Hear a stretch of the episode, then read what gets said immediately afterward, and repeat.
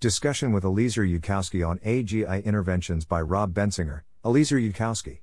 Welcome to the Nonlinear Library, where we use text-to-speech software to convert the best writing from the rationalist and EA communities into audio. This is Discussion with Eliezer Yudkowsky on AGI interventions, published by Rob Bensinger. Eliezer Yudkowsky on the AI Alignment Forum.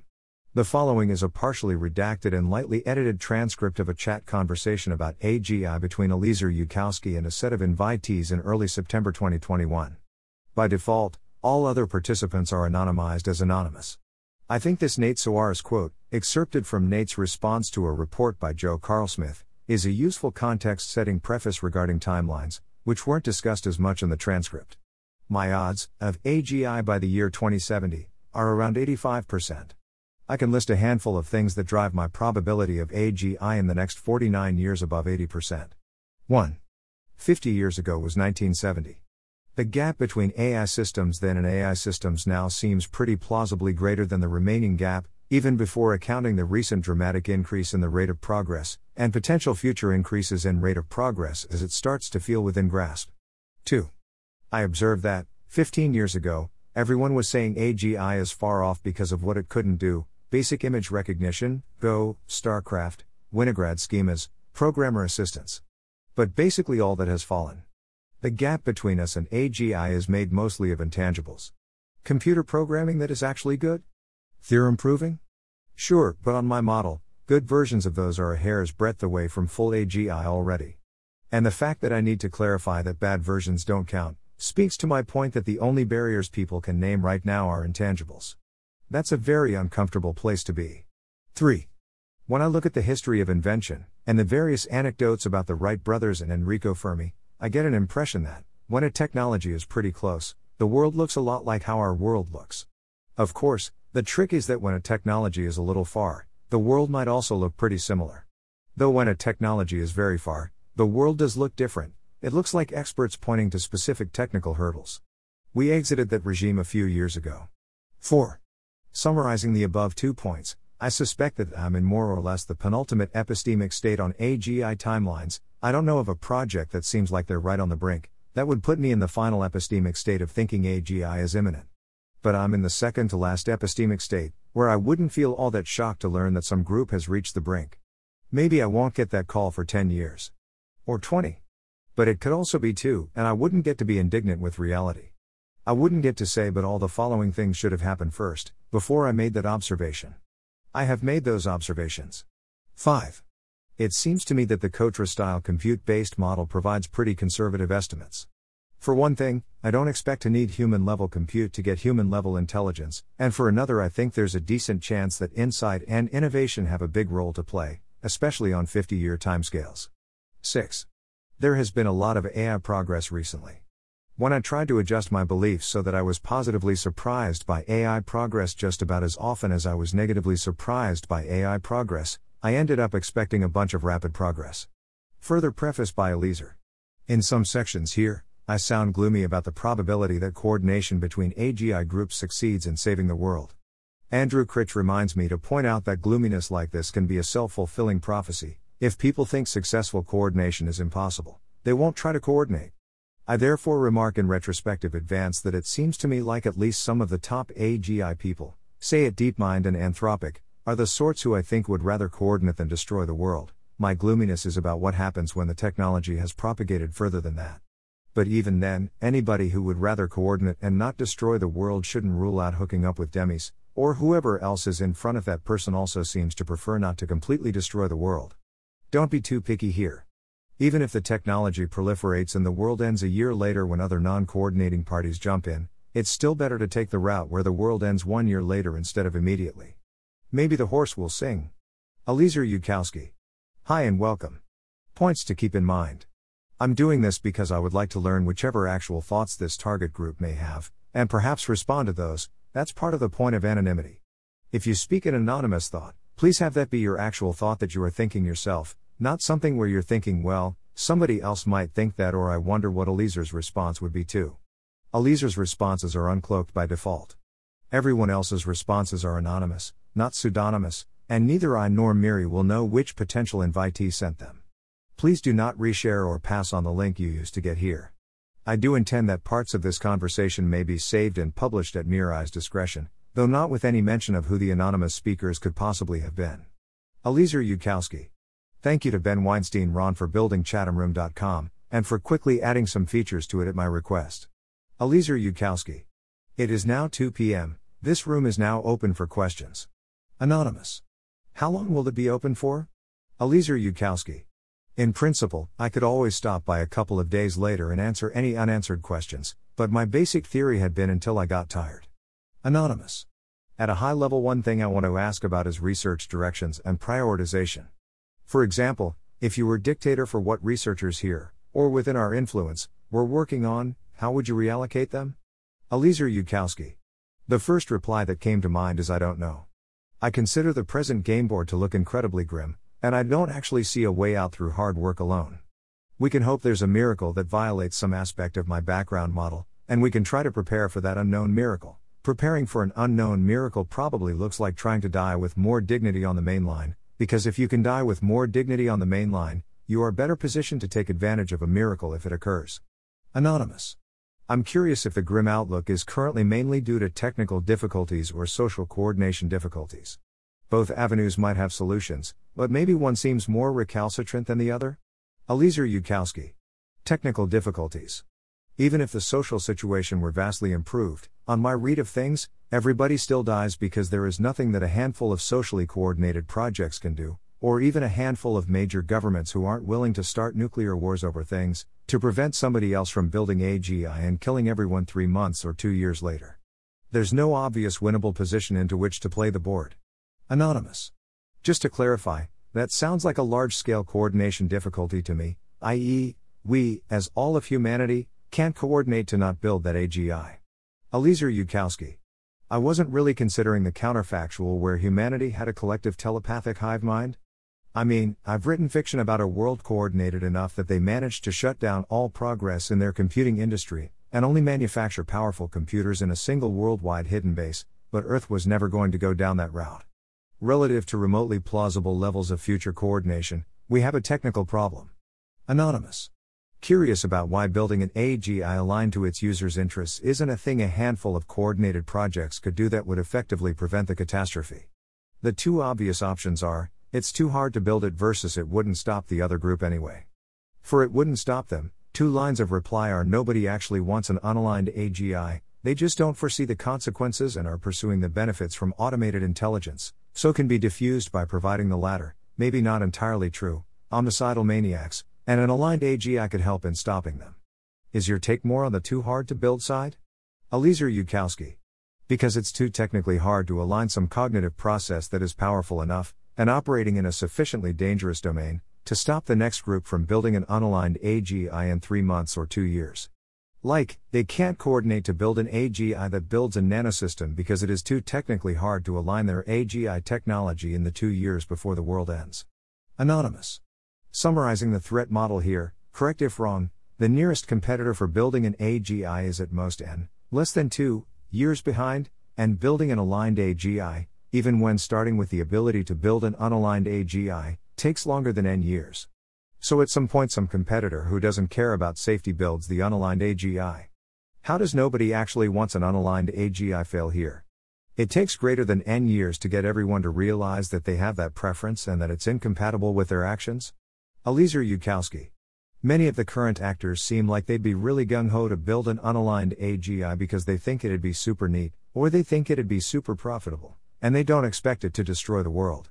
So if this happens in anything like the current world, and I neither expect vast improvements, nor have very long timelines, then we'd see DeepMind get it first, and, if the code was not immediately stolen and rerun with higher bounds on the for loops, by China or France or whoever, somebody else would get it in another year. If that somebody else was Anthropic, I could maybe see them also not amping up their AGI, but then in 2 years it starts to go to Facebook AI Research and home hobbyists, and intelligence agencies stealing copies of the code from other intelligence agencies, and I don't see how the world fails to end past that point.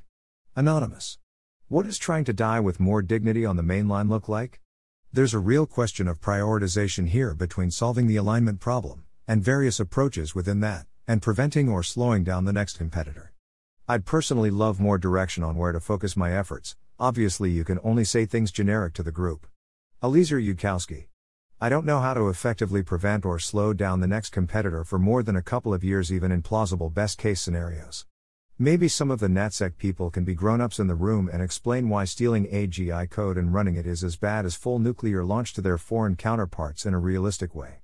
Maybe more current AGI groups can be persuaded to go closed, or, if more than one has an AGI, to coordinate with each other and not rush into an arms race. I'm not sure I believe these things can be done in real life, but it seems understandable to me how I'd go about trying, though please do talk with me a lot more before trying anything like this, because it's easy for me to see how attempts could backfire. It's not clear to me that we should be inviting more attention from NatSec folks at all. None of that saves us without technical alignment progress.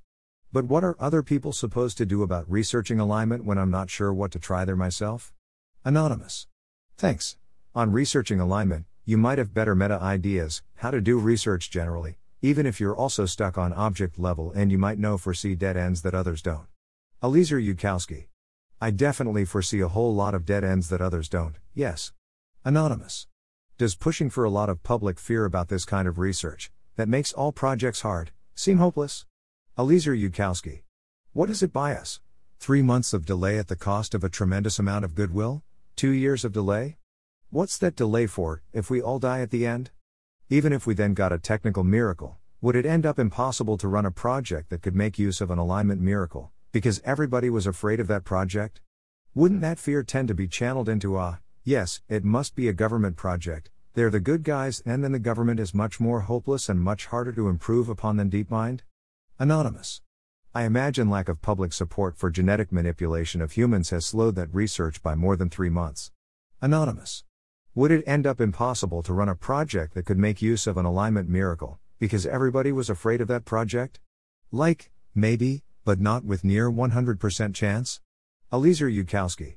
I don't want to sound like I'm dismissing the whole strategy, but it sounds a lot like the kind of thing that backfires because you did not get exactly the public reaction you wanted, and the public reaction you actually got was bad, and it doesn't sound like that whole strategy actually has a visualized victorious endgame, which makes it hard to work out what the exact strategy should be. It seems more like the kind of thing that falls under the syllogism something must be done, this is something, therefore this must be done, than like a plan that ends with humane life victorious.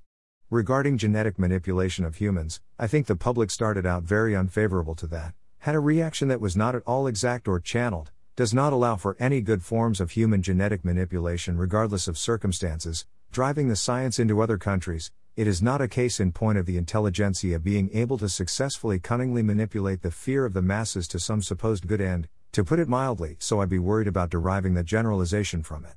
The reaction may more be that the fear of the public is a big, powerful, uncontrollable thing that doesn't move in the smart direction. Maybe the public fear of AI gets channeled by opportunistic government officials into, and that's why we must have our AGI first so it will be good and we can win.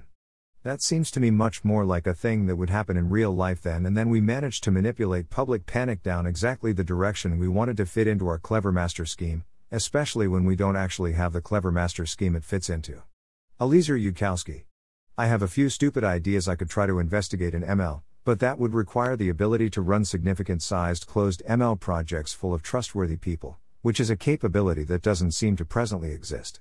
Plausibly, this capability would be required in any world that got some positive model violation, miracle, to take advantage of, so I would want to build that capability today. I am not sure how to go about doing that either. Anonymous. If there's a chance this group can do something to gain this capability, I'd be interested in checking it out. I'd want to know more about what closed and trustworthy mean for this, and significant size I guess too. For example, which ones does Anthropic fail? Eliezer Yudkowsky. What I'd like to exist is a setup where I can work with people that I or somebody else has vetted as seeming okay trustworthy, on ML projects that aren't going to be published. Anthropic looks like it's a package deal. If Anthropic were set up to let me work with 5 particular people at Anthropic on a project boxed away from the rest of the organization, that would potentially be a step towards trying such things. It's also not clear to me that Anthropic has either the time to work with me, or the interest in doing things in AI that aren't stack more layers or close kin to that. Anonymous. That setup doesn't sound impossible to me, at DeepMind or OpenAI or a new org specifically set up for it, or could be MIRI. The bottlenecks are access to trustworthy ML knowledgeable people, but finding 5 in our social network doesn't seem impossible, and access to compute, can be solved with more money, Not too hard.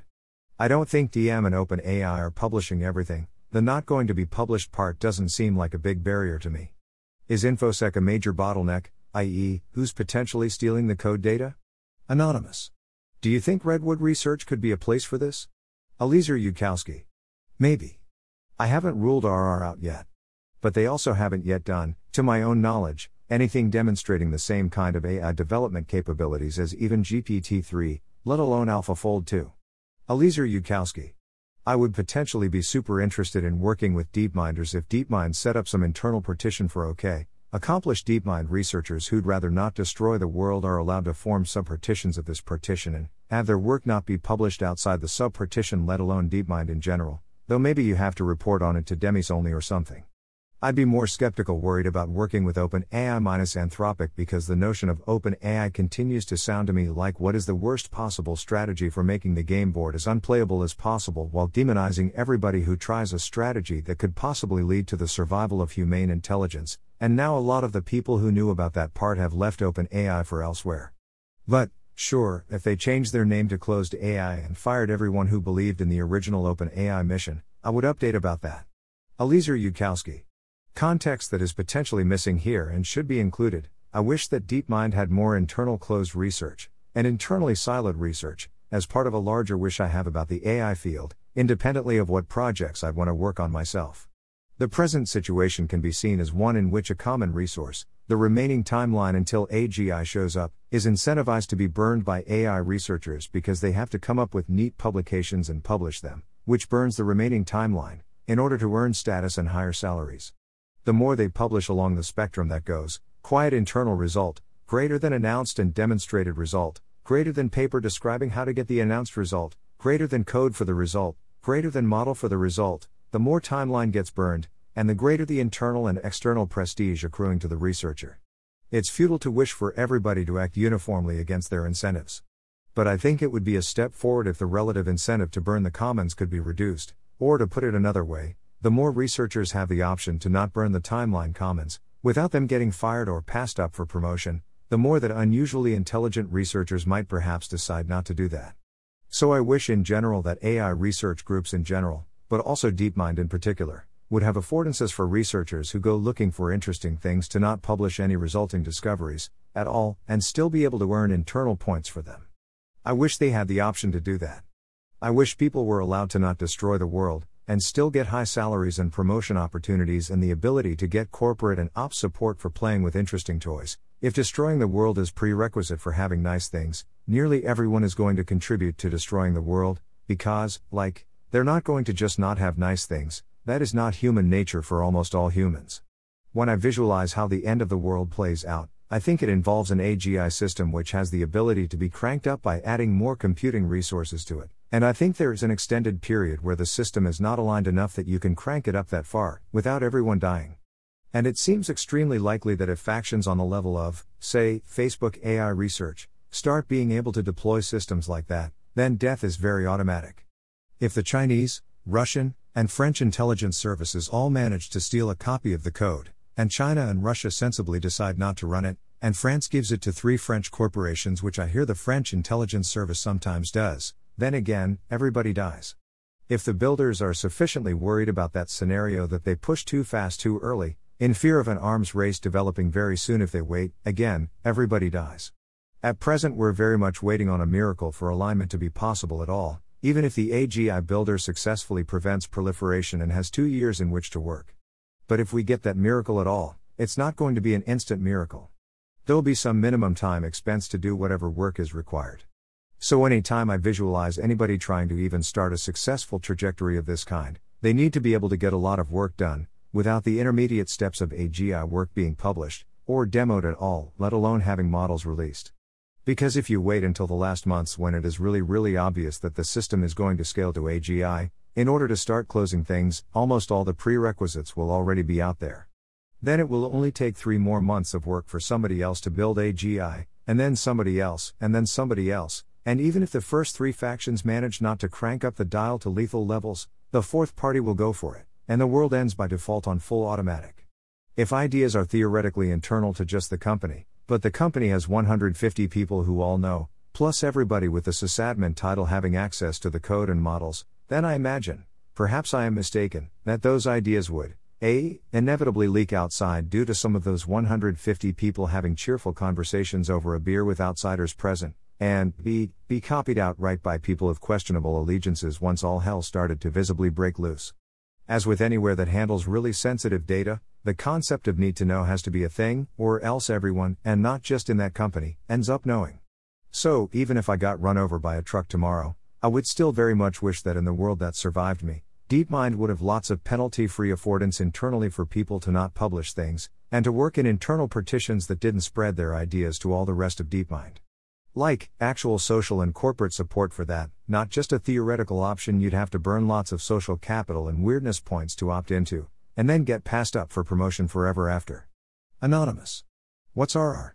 Anonymous. It's a new alignment org, run by Nate Thomas and coined by Buck Shlegeris and Bill Zito, with maybe 4 to 6 other technical folks so far. My take, the premise is to create an org with ML expertise and general just-do-it competence that's trying to do all the alignment experiments that something like Paul plus Ia plus Eliezer all think are obviously valuable and wish someone would do. They expect to have a website etc. in a few days. The org is a couple months old in its current form. Anonymous. How likely really is hard takeoff? Clearly, we are touching the edges of AGI with GPT and the like. But I'm not feeling this will that easily be leveraged into very quick recursive self-improvement. Eliezer Yudkowsky. Compared to the position I was arguing in the FOOM debate with Robin, reality has proved way to the further Eliezer side of Eliezer along the Eliezer-Robin spectrum. It's been very unpleasantly surprising to me how little architectural complexity is required to start producing generalizing systems, and how fast those systems scale using more compute. The flip side of this is that I can imagine a system being scaled up to interesting human plus levels, without recursive self-improvement or other of the old tricks that I thought would be necessary, and argue to Robin would make fast capability gain possible. You could have fast capability gain well before anything like a FOOM started. Which in turn makes it more plausible to me that we could hang out at interesting not super intelligent levels of AGI capability for a while before a FOOM started. It's not clear that this helps anything, but it does seem more plausible. Anonymous. I agree reality has not been hugging the Robin kind of scenario this far. Anonymous. Going past human level doesn't necessarily mean going FOOM. Eliezer Yudkowsky. I do think that if you get an AGI significantly past human intelligence in all respects, it would obviously tend to FOOM. I mean, I suspect that Eliezer FOOMs if you give an Eliezer the ability to back up, branch, and edit himself. Anonymous. It doesn't seem to me that an AGI significantly past human intelligence necessarily tends to FOOM. Eliezer Yudkowsky. I think in principle we could have, for example, an AGI that was just a superintelligent engineer of proteins, and of nanosystems built by nanosystems that were built by proteins, and which was corrigible enough not to want to improve itself further, and this AGI would also be dumber than a human when it came to, for example, psychological manipulation, because we would have asked it not to think much about that subject. I'm doubtful that you can have an AGI that's significantly above human intelligence in all respects, without it having the capability if it wanted to of looking over its own code and seeing lots of potential improvements. Anonymous. Alright, this makes sense to me, but I don't expect an AGI to want to manipulate humans that easily, unless designed to. Maybe a bit. Eliezer Yudkowsky. Manipulating humans is a convergent instrumental strategy if you've accurately modeled, even at quite low resolution, what humans are and what they do in the larger scheme of things. Anonymous. Yes, but human manipulation is also the kind of thing you need to guard against with even mildly powerful systems. Strong impulses to manipulate humans should be vetted out. Eliezer Yudkowsky.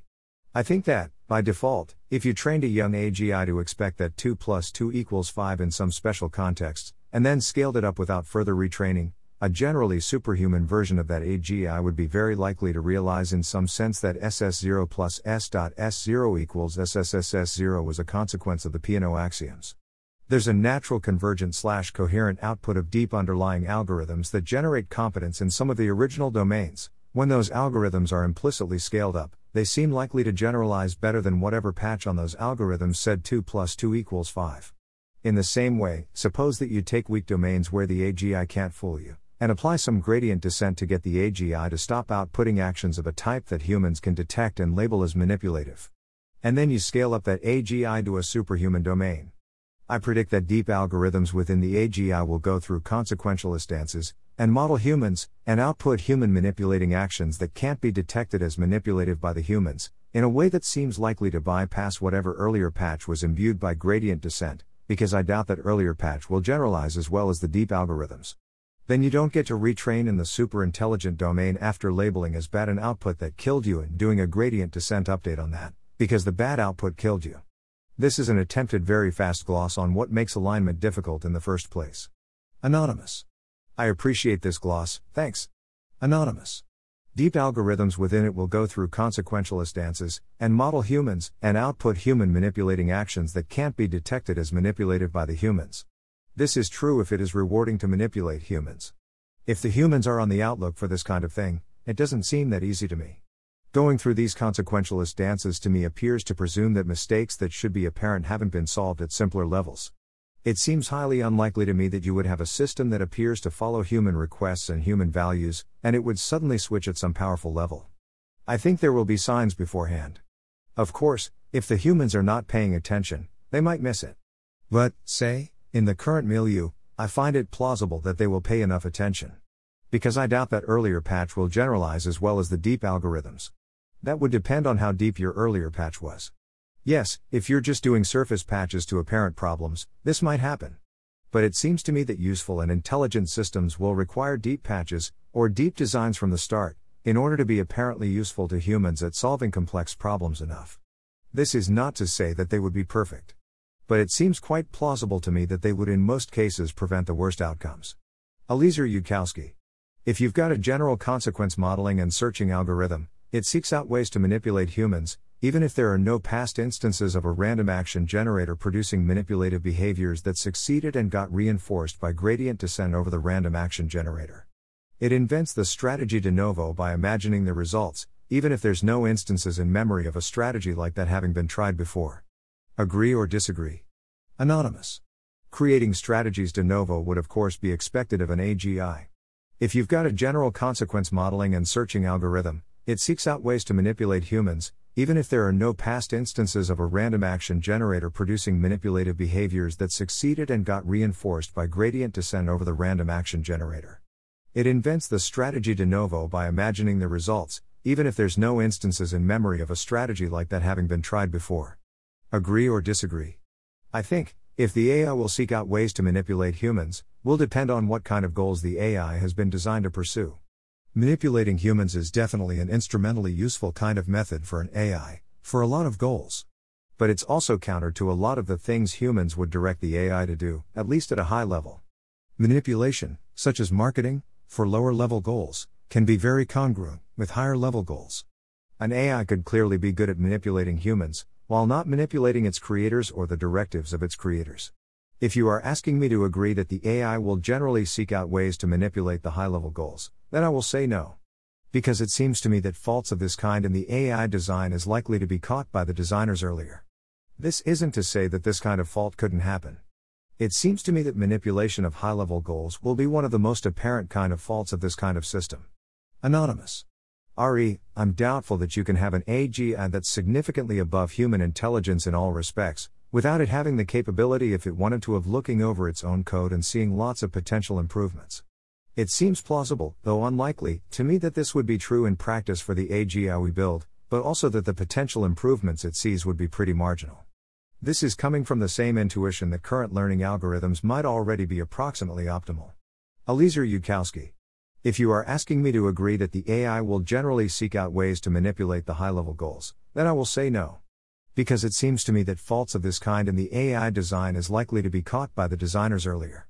I expect that when people are trying to stomp out convergent instrumental strategies by training at a safe dumb level of intelligence, this will not be effective at preventing convergent instrumental strategies at smart levels of intelligence. Also note that at very smart levels of intelligence, hide what you are doing is also a convergent instrumental strategy of that sub-strategy. I don't know, however, if I should be explaining at this point why manipulate humans is convergent, why conceal that you are manipulating humans is convergent, why you have to train in safe regimes in order to get safety in dangerous regimes, because if you try to train at a sufficiently unsafe level, the output of the unaligned system deceives you into labeling it incorrectly and or kills you before you can label the outputs, or why attempts to teach corrigibility in safe regimes are unlikely to generalize well to higher levels of intelligence in unsafe regimes, qualitatively new thought processes, things being way out of training distribution, and, the hardest part to explain, corrigibility being anti-natural in a certain sense that makes it incredibly hard to, for example, exhibit any coherent planning behavior, consistent utility function, which corresponds to being willing to let somebody else shut you off, without incentivizing you to actively manipulate them to shut you off. Anonymous. My unfinished idea for buying time is to focus on applying AI to well-specified problems, where constraints can come primarily from the action space and additionally from process-level feedback, i.e., human feedback providers understand why actions are good before endorsing them, and reject anything weird even if it seems to work on some outcomes-based metric. This is basically a form of boxing, with application-specific boxes. I know it doesn't scale to superintelligence, but I think it can potentially give us time to study and understand proto-AGIs before they kill us. I'd be interested to hear devastating critiques of this that imply it isn't even worth fleshing out more and trying to pursue, if they exist. Anonymous. I think it's also similar to Kyson case that's helpful. Eliezer Yudkowsky. There's lots of things we can do which don't solve the problem and involve us poking around with AIs having fun, while we wait for a miracle to pop out of nowhere. There's lots of things we can do with AIs which are weak enough to not be able to fool us and to not have cognitive access to any dangerous outputs, like automatically generating pictures of cats. The trouble is that nothing we can do with an AI like that, where human feedback providers understand why actions are good before endorsing them, is powerful enough to save the world. Eliezer Yudkowsky. In other words, if you have an aligned AGI that builds complete mature nanosystems for you, that is enough force to save the world, but that AGI needs to have been aligned by some method other than humans inspect those outputs and vet them and their consequences as safe aligned, because humans cannot accurately and unfoolably vet the consequences of DNA sequences for proteins, or of long bit streams sent to protein-built nanofactories. Anonymous. When you mention nanosystems, how much is this just a hypothetical superpower versus something you actually expect to be achievable with AGI superintelligence? If expected to be achievable, why? Eliezer Yudkowsky. The case for nanosystems being possible, if anything, seems even more slam-dunk than the already extremely slam-dunk case for superintelligence, because we can set lower bounds on the power of nanosystems using far more specific and concrete calculations. See for example the first chapters of Drexler's Nanosystems, which are the first step mandatory reading for anyone who would otherwise doubt that there's plenty of room above biology and that it is possible to have artifacts the size of bacteria with much higher power densities. I have this marked down as known lower bound, not speculative high value, and since Nanosystems has been out since 1992 and subjected to attemptedly skeptical scrutiny, without anything I found remotely persuasive turning up, I do not have a strong expectation that any new counterarguments will materialize. If, after reading Nanosystems, you still don't think that a superintelligence can get to and past the Nanosystems level, I'm not quite sure what to say to you, since the models of superintelligences are much less concrete than the models of molecular nanotechnology. I'm on record as early as 2008 as saying that I expected superintelligences to crack protein folding. Some people disputed that and were all like, but how do you know that's solvable? And then AlphaFold 2 came along and cracked the protein folding problem they'd been skeptical about, far below the level of superintelligence. I can try to explain how I was mysteriously able to forecast this truth at a high level of confidence, not the exact level where it became possible, to be sure, but that superintelligence would be sufficient, despite this skepticism. I suppose I could point to prior hints, like even human brains being able to contribute suggestions to searches for good protein configurations. I could talk about how if evolutionary biology made proteins evolvable, then there must be a lot of regularity in the folding space, and that this kind of regularity tends to be exploitable. But of course, it's also, in a certain sense, very obvious that a superintelligence could crack protein folding, just like it was obvious years before Nanosystems that molecular nanomachines would in fact be possible and have much higher power densities than biology. I could say, because proteins are held together by van der Waals forces that are much weaker than covalent bonds, to point to a reason how you could realize that after just reading Engines of Creation and before Nanosystems existed, by way of explaining how one could possibly guess the result of the calculation in advance of building up the whole detailed model. But in reality, precisely because the possibility of molecular nanotechnology was already obvious to any sensible person just from reading Engines of Creation, the sort of person who wasn't convinced by Engines of Creation wasn't convinced by Nanosystems either, because they'd already demonstrated immunity to sensible arguments, an example of the general phenomenon I've elsewhere termed the law of continued failure. Similarly, The sort of person who was like, but how do you know superintelligences will be able to build nanotech? In 2008, will probably not be persuaded by the demonstration of AlphaFold 2, because it was already clear to anyone sensible in 2008, and so anyone who can't see sensible points in 2008 probably also can't see them after they become even clearer. There are some people on the margins of sensibility who fall through and change state, but mostly people are not on the exact margins of sanity like that. Anonymous. If, after reading Nanosystems, you still don't think that a superintelligence can get to and past the Nanosystems level, I'm not quite sure what to say to you, since the models of superintelligences are much less concrete than the models of molecular nanotechnology. I'm not sure if this is directed at me or the, but I'm only expressing curiosity on this point, not skepticism. Smile. Anonymous. Some form of scalable oversight is the naive extension of the initial boxing thing proposed above that claims to be the required alignment method. Basically, make the humans vetting the output smarter by providing them AI support for all well-specified, lovable, low-vettable tasks. Eliezer Yudkowsky. I haven't seen any plausible story, in any particular system design being proposed by the people who use terms about scalable oversight, about how human overseeable thoughts or human-inspected underlying systems compound into very powerful human non-overseeable outputs that are trustworthy. Fundamentally, the whole problem here is, you're allowed to look at floating point numbers and Python code, but how do you get from there to trustworthy nanosystem designs? So saying, well, we'll look at some thoughts we can understand, and then from out of a much bigger system will come a trustworthy output doesn't answer the hardcore at the center of the question. Saying that the humans will have AI support doesn't answer it either. Anonymous. The kind of useful thing humans, assisted humans, might be able to vet as reasoning arguments/proofs explanations without having to generate neither the trustworthy nanosystem design nor the reasons it is trustworthy, we could still check them. Eliezer Yudkowsky. If you have an untrustworthy general superintelligence generating English strings meant to be reasoning arguments/proofs explanations about, for example, a nanosystem design, then I would not only expect the superintelligence to be able to fool humans in the sense of arguing for things that were not true in a way that fooled the humans, I'd expect the superintelligence to be able to covertly directly hack the humans in ways that I wouldn't understand even after having been told what happened. So you must have some prior belief about the superintelligence being aligned before you dare to look at the arguments. How did you get that prior belief? Anonymous. I think I'm not starting with a general superintelligence here to get the trustworthy nanodesigns. I'm trying to build the trustworthy nanosystems the hard way, i.e., if we did it without ever building AIs, and then speed that up using AI for automation of things we know how to vet, including recursively. Is a crux here that you think nanosystem design requires superintelligence?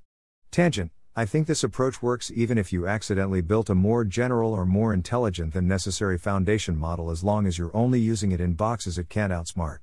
The better specified the tasks you automate are, the easier it is to secure the boxes. Eliezer Yudkowsky. I think that China ends the world using code they stole from DeepMind that did things the easy way, and that happens 50 years of natural R&D time before you can do the equivalent of strapping mechanical aids to a horse instead of building a car from scratch. I also think that the speed-up step in iterated amplification and distillation will introduce places where the fast-distilled outputs of slow sequences are not true to the original slow sequences, because gradient descent is not perfect, and won't be perfect, and it's not clear we'll get any paradigm besides gradient descent for doing a step like that. Anonymous. How do you feel about the safety community as a whole and the growth we've seen over the past few years? Eliezer Yudkowsky. Very grim. I think that almost everybody is bouncing off the real hard problems at the center and doing work that is predictably not going to be useful at the superintelligent level, nor does it teach me anything I could not have said in advance of the paper being written. People like to do projects that they know will succeed and will result in a publishable paper, and that rules out all real research at step one of the social process. Paul Christiano is trying to have real foundational ideas, and they're all wrong, but he's one of the few people trying to have foundational ideas at all. If we had another 10 of him, something might go right. Chris Olah is going to get far too little done far too late. We're going to be facing down an unalignable AGI, and the current state of transparency is going to be, well, look at this interesting visualized pattern in the attention of the key value matrices in layer 47 when what we need to know is okay, but was the AGI plotting to kill us or not? But Chris Olah is still trying to do work that is on a pathway to anything important at all, which makes him exceptional in the field. Stuart Armstrong did some good work on further formalizing the shutdown problem, an example case in point of why corrigibility is hard, which so far as I know is still resisting all attempts at solution. Various people who work or worked for MIRI came up with some actually useful notions here and there, like Jessica Taylor's expected utility quantization. And then there is, so far as I can tell, a vast desert full of work that seems to me to be mostly fake or pointless or predictable. It is very, very clear that at present rates of progress, adding that level of alignment capability has grown over the next n years, to the AGI capability that arrives after n years, results in everybody dying very quickly. Throwing more money at this problem does not obviously help because it just produces more low-quality work. Anonymous. Doing work that is predictably not going to be really useful at the superintelligent level, nor does it teach me anything I could not have said in advance of the paper being written. I think you're underestimating the value of solving small problems. Big problems are solved by solving many small problems. I do agree that many academic papers do not represent much progress, however. Eliezer Yudkowsky. By default, I suspect you have longer timelines and a smaller estimate of total alignment difficulty, not that I put less value than you on the incremental power of solving small problems over decades. I think we're going to be staring down the gun of a completely inscrutable model that would kill us all if turned up further, with no idea how to read what goes on inside its head, and no way to train it on humanly scrutable and safe and humanly labelable domains in a way that seems like it would align the superintelligent version, while standing on top of a whole bunch of papers about small problems that never got past small problems. Anonymous. I think we're going to be staring down the gun of a completely inscrutable model that would kill us all if turned up further, with no idea how to read what goes on inside its head, and no way to train it on humanly scrutable and safe and humanly labelable domains in a way that seems like it would align the superintelligent version. This scenario seems possible to me, but not very plausible. GPT is not going to kill us all if turned up further. No amount of computing power, at least before AGI, would cause it to. I think this is apparent, without knowing exactly what's going on inside GPT. This isn't to say that there aren't AI systems that wouldn't. But what kind of system would?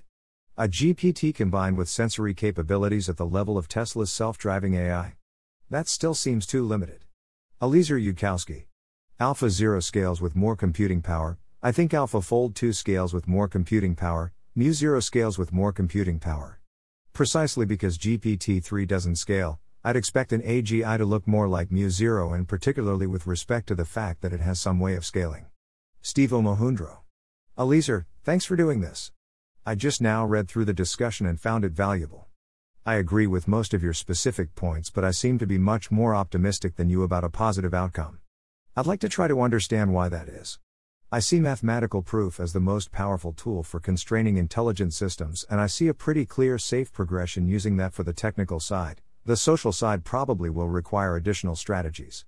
Here are some of my intuitions underlying that approach. I wonder if you could identify any that you disagree with. I'm fine with your using my name, Steve Omohundro, in any discussion of these. 1. Nobody powerful wants to create unsafe AI, but they do want to take advantage of AI capabilities. 2. None of the concrete, well-specified, valuable AI capabilities require unsafe behavior. 3. Current simple logical systems are capable of formalizing every relevant system involved, e.g. Metamath http://us.metamathorg.index.html currently formalizes roughly an undergraduate math degree and includes everything needed for modeling the laws of physics, computer hardware, computer languages, formal systems, machine learning algorithms, etc. 4. Mathematical proof is cheap to mechanically check, e.g. Metamath has a 500-line Python verifier which can rapidly check all of its 38K theorems. 5. GPTF is a fairly early-stage transformer-based theorem prover and can already prove 56% of the Metamath theorems. Similar systems are likely to soon be able to rapidly prove all simple true theorems, for example that human mathematicians can prove in a day. 6. We can define provable limits on the behavior of AI systems that we are confident prevent dangerous behavior and yet still enable a wide range of useful behavior. 7. We can build automated checkers for these provable safe AI limits. 8. We can build, and eventually mandate, powerful AI hardware that first verifies proven safety constraints before executing AI software. 9. For example, AI smart compilation of programs can be formalized and doesn't require unsafe operations. 10. For example, AI design of proteins to implement desired functions can be formalized and doesn't require unsafe operations. 11. For example, AI design of nanosystems to achieve desired functions can be formalized and doesn't require unsafe operations. 12. For example, the behavior of designed nanosystems can be similarly constrained to only proven safe behaviors. 13. And so on through the litany of early-stage valuable uses for advanced AI. 14. I don't see any fundamental obstructions to any of these. Getting social acceptance and deployment is another issue. Best, Steve. Eliezer Yudkowsky. Steve, are you visualizing AGI that gets developed 70 years from now under absolutely different paradigms than modern ML? I don't see being able to take anything remotely like, say, MuZero, and being able to prove any theorem about it which implies anything like corrigibility or the system not internally trying to harm humans. Anything in which enormous inscrutable floating point vectors is a key component, seems like something where it would be very hard to prove any theorems about the treatment of those enormous inscrutable vectors that would correspond in the outside world to the AI not killing everybody. Even if we somehow managed to get structures far more legible than giant vectors of floats, using some AI paradigm very different from the current one, it still seems like huge key pillars of the system would rely on non-fully formal reasoning, even if the AI has something that you can point to as a utility function, and even if that utility function's representation is made out of programmer meaningful elements instead of giant vectors of floats, we'd still be relying on much shakier reasoning at the point where we claim that this utility function meant something in an intuitive human desired sense, say. And if that utility function is learned from a dataset and decoded only afterwards by the operators, that sounds even scarier. And if instead you're learning a giant inscrutable vector of floats from a dataset, gulp. You seem to be visualizing that we prove a theorem and then get a theorem-like level of assurance that the system is safe. What kind of theorem? What the heck would it say? I agree that it seems plausible that the good cognitive operations we want do not in principle require performing bad cognitive operations. The trouble, from my perspective, is that generalizing structures that do lots of good cognitive operations will automatically produce bad cognitive operations, especially when we dump more compute into them. You can't bring the coffee if you're dead. So it takes a more complicated system and some feat of insight I don't presently possess, to just do the good cognitions, instead of doing all the cognitions that result from decompressing the thing that compressed the cognitions in the dataset, even if that original dataset only contained cognitions that looked good to us, even if that dataset actually was just correctly labeled data about safe actions inside a slightly dangerous domain. Humans do a lot of stuff besides maximizing inclusive genetic fitness. Optimizing purely on outcomes labeled by a simple loss function doesn't get you an internal optimizer that pursues only that loss function, etc. Anonymous. Steve's intuitions sound to me like they're pointing at the well-specified problems idea from an earlier thread. Essentially, only use AI in domains where unsafe actions are impossible by construction. Is this too strong a restatement of your intuition, Steve? Steve Omohundro. Thanks for your perspective. Those sound more like social concerns than technical ones, though. I totally agree that today's AI culture is very sloppy and that the currently popular representations, learning algorithms, data sources, etc. aren't oriented around precise formal specification or provably guaranteed constraints. I'd love any thoughts about ways to help shift that culture toward precise and safe approaches. Technically, there is no problem getting provable constraints on floating point computations, etc. The work often goes under the label interval computation. It's not even very expensive, typically just a factor of 2 worse than sloppy computations. For some reason those approaches have tended to be more popular in Europe than in the US. Here are a couple lists of references, http://www.cs.utep.edu/interval/comp/neam/interval.html. I see today's dominant AI approach of mapping everything to large networks ReLU units running on hardware designed for dense matrix multiplication, trained with gradient descent on big noisy data sets as a very temporary state of affairs. I fully agree that it would be uncontrolled and dangerous scaled up in its current form. But it's really terrible in every aspect except that it makes it easy for machine learning practitioners to quickly slap something together which will actually sort of work sometimes. With all the work on AutoML, NAS, and the formal methods advances, I'm hoping we leave this sloppy paradigm pretty quickly. Today's neural networks are terribly inefficient for inference. Most weights are irrelevant for most inputs, and yet current methods do computational work on each. I developed many algorithms and data structures to avoid that waste years ago, for example bump tree. They're also pretty terrible for learning since most weights don't need to be updated for most training examples, and yet they are. Google and others are using mixture of experts to avoid some of that cost. Matrix multiply is a pretty inefficient primitive and alternatives are being explored. Today's reinforcement learning is slow and uncontrolled, etc. All this ridiculous computational and learning waste could be eliminated with precise formal approaches which measure and optimize it precisely. I'm hopeful that improvement in computational and learning performance may drive the shift to better controlled representations. I see theorem proving as hugely valuable for safety in that we can easily precisely specify many important tasks and get guarantees about the behavior of the system. I'm hopeful that we will also be able to apply them to the full AGI story and encode human values, etc., but I don't think we want to bank on that at this stage. Hence, I propose the safe AI scaffolding strategy where we never deploy a system without proven constraints on its behavior that give us high confidence of safety. We start extra conservative and disallow behavior that might eventually be determined to be safe. At every stage we maintain very high confidence of safety. Fast, automated theorem checking enables us to build computational and robotic infrastructure which only executes software with such proofs. And, yes, I'm totally with you on needing to avoid the basic AI drives. I think we have to start in a phase where AI systems are not allowed to run rampant as uncontrolled optimizing agents. It's easy to see how to constrain limited programs, for example theorem provers, program compilers or protein designers, to stay on particular hardware and only communicate externally in precisely constrained ways. It's similarly easy to define constrained robot behaviors, for example for self-driving cars, etc. The dicey area is that unconstrained agentic edge. I think we want to stay well away from that until we're very sure we know what we're doing.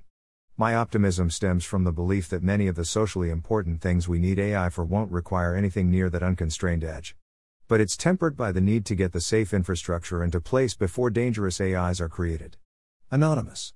As far as I know, all the work on verifying floating-point computations currently is way too low-level. The specifications that are proved about the computations don't say anything about what the computations mean or are about, beyond the very local execution of some algorithm. Execution of algorithms in the real world can have very far-reaching effects that aren't modeled by their specifications. Eliezer Yudkowsky. Yeah, what they said. How do you get from proving things about error bounds on matrix multiplications of inscrutable floating-point numbers, to saying anything about what a mind is trying to do, or not trying to do, in the external world? Steve Omohundro. Ultimately we need to constrain behavior. You might want to ensure your robot butler won't leave the premises. To do that using formal methods, you need to have a semantic representation of the location of the robot, your premises' spatial extent, etc. It's pretty easy to formally represent that kind of physical information, it's just a more careful version of what engineers do anyway. You also have a formal model of the computational hardware and software and the program running the system. For finite systems, any true property has a proof which can be mechanically checked, but the size of that proof might be large and it might be hard to find. So we need to use encodings and properties which mesh well with the safety semantics we care about. Formal proofs of properties of programs has progressed to where a bunch of cryptographic, compilation, and other systems can be specified and formalized. Why it's taken this long, I have no idea. The creator of any system has an argument as to why its behavior does what they think it will and why it won't do bad or dangerous things. The formalization of those arguments should be one direct short step. Experience with formalizing mathematicians' informal arguments suggests that the formal proofs are maybe 5 times longer than the informal argument. Systems with learning and statistical inference add more challenges, but nothing that seems in principle all that difficult. I'm still not completely sure how to constrain the use of language, however. I see inside of Facebook all sorts of problems due to inability to constrain language systems. For example, they just had a huge issue where a system labeled a video with a racist term. The interface between natural language semantics and formal semantics and how we deal with that for safety is something I've been thinking a lot about recently. Steve Omohundro. Here's a nice 3-hour-long tutorial about probabilistic circuits, which is a representation of probability distributions, learning, Bayesian inference, etc., which has much better properties than most of the standard representations used in statistics, machine learning, neural nets, etc. It looks especially amenable to interpretability, formal specification, and proofs of properties. Eliezer Yudkowsky. You're preaching to the choir there, but even if we were working with more strongly typed epistemic representations that had been inferred by some unexpected innovation of machine learning, automatic inference of those representations would lead them to be uncommented and not well matched with human compressions of reality, nor would they match exactly against reality, which would make it very hard for any theorem about we are optimizing against this huge uncommented machine-learned epistemic representation, to steer outcomes inside this huge machine-learned goal specification to guarantee safety in outside reality, especially in the face of how corrigibility is unnatural and runs counter to convergence and indeed coherence, especially if we're trying to train on domains where unaligned cognition is safe, and generalize to regimes in which unaligned cognition is not safe. Even in this case, we are not nearly out of the woods, because what we can prove has a great type gap with that which we want to ensure is true. You can't handwave the problem of crossing the gap even if it's a solvable problem. And that whole scenario would require some major total shift in ML paradigms. Right now the epistemic representations are giant inscrutable vectors of floating point numbers, and so are all the other subsystems and representations, more or less. Prove whatever you like about that TensorFlow problem, it will make no difference to whether the AI kills you. The properties that can be proven just aren't related to safety, no matter how many times you prove an error bound on the floating point multiplications. It wasn't floating point error that was going to kill you in the first place. Thanks for listening. To help us out with the Nonlinear Library or to learn more, please visit nonlinear.org.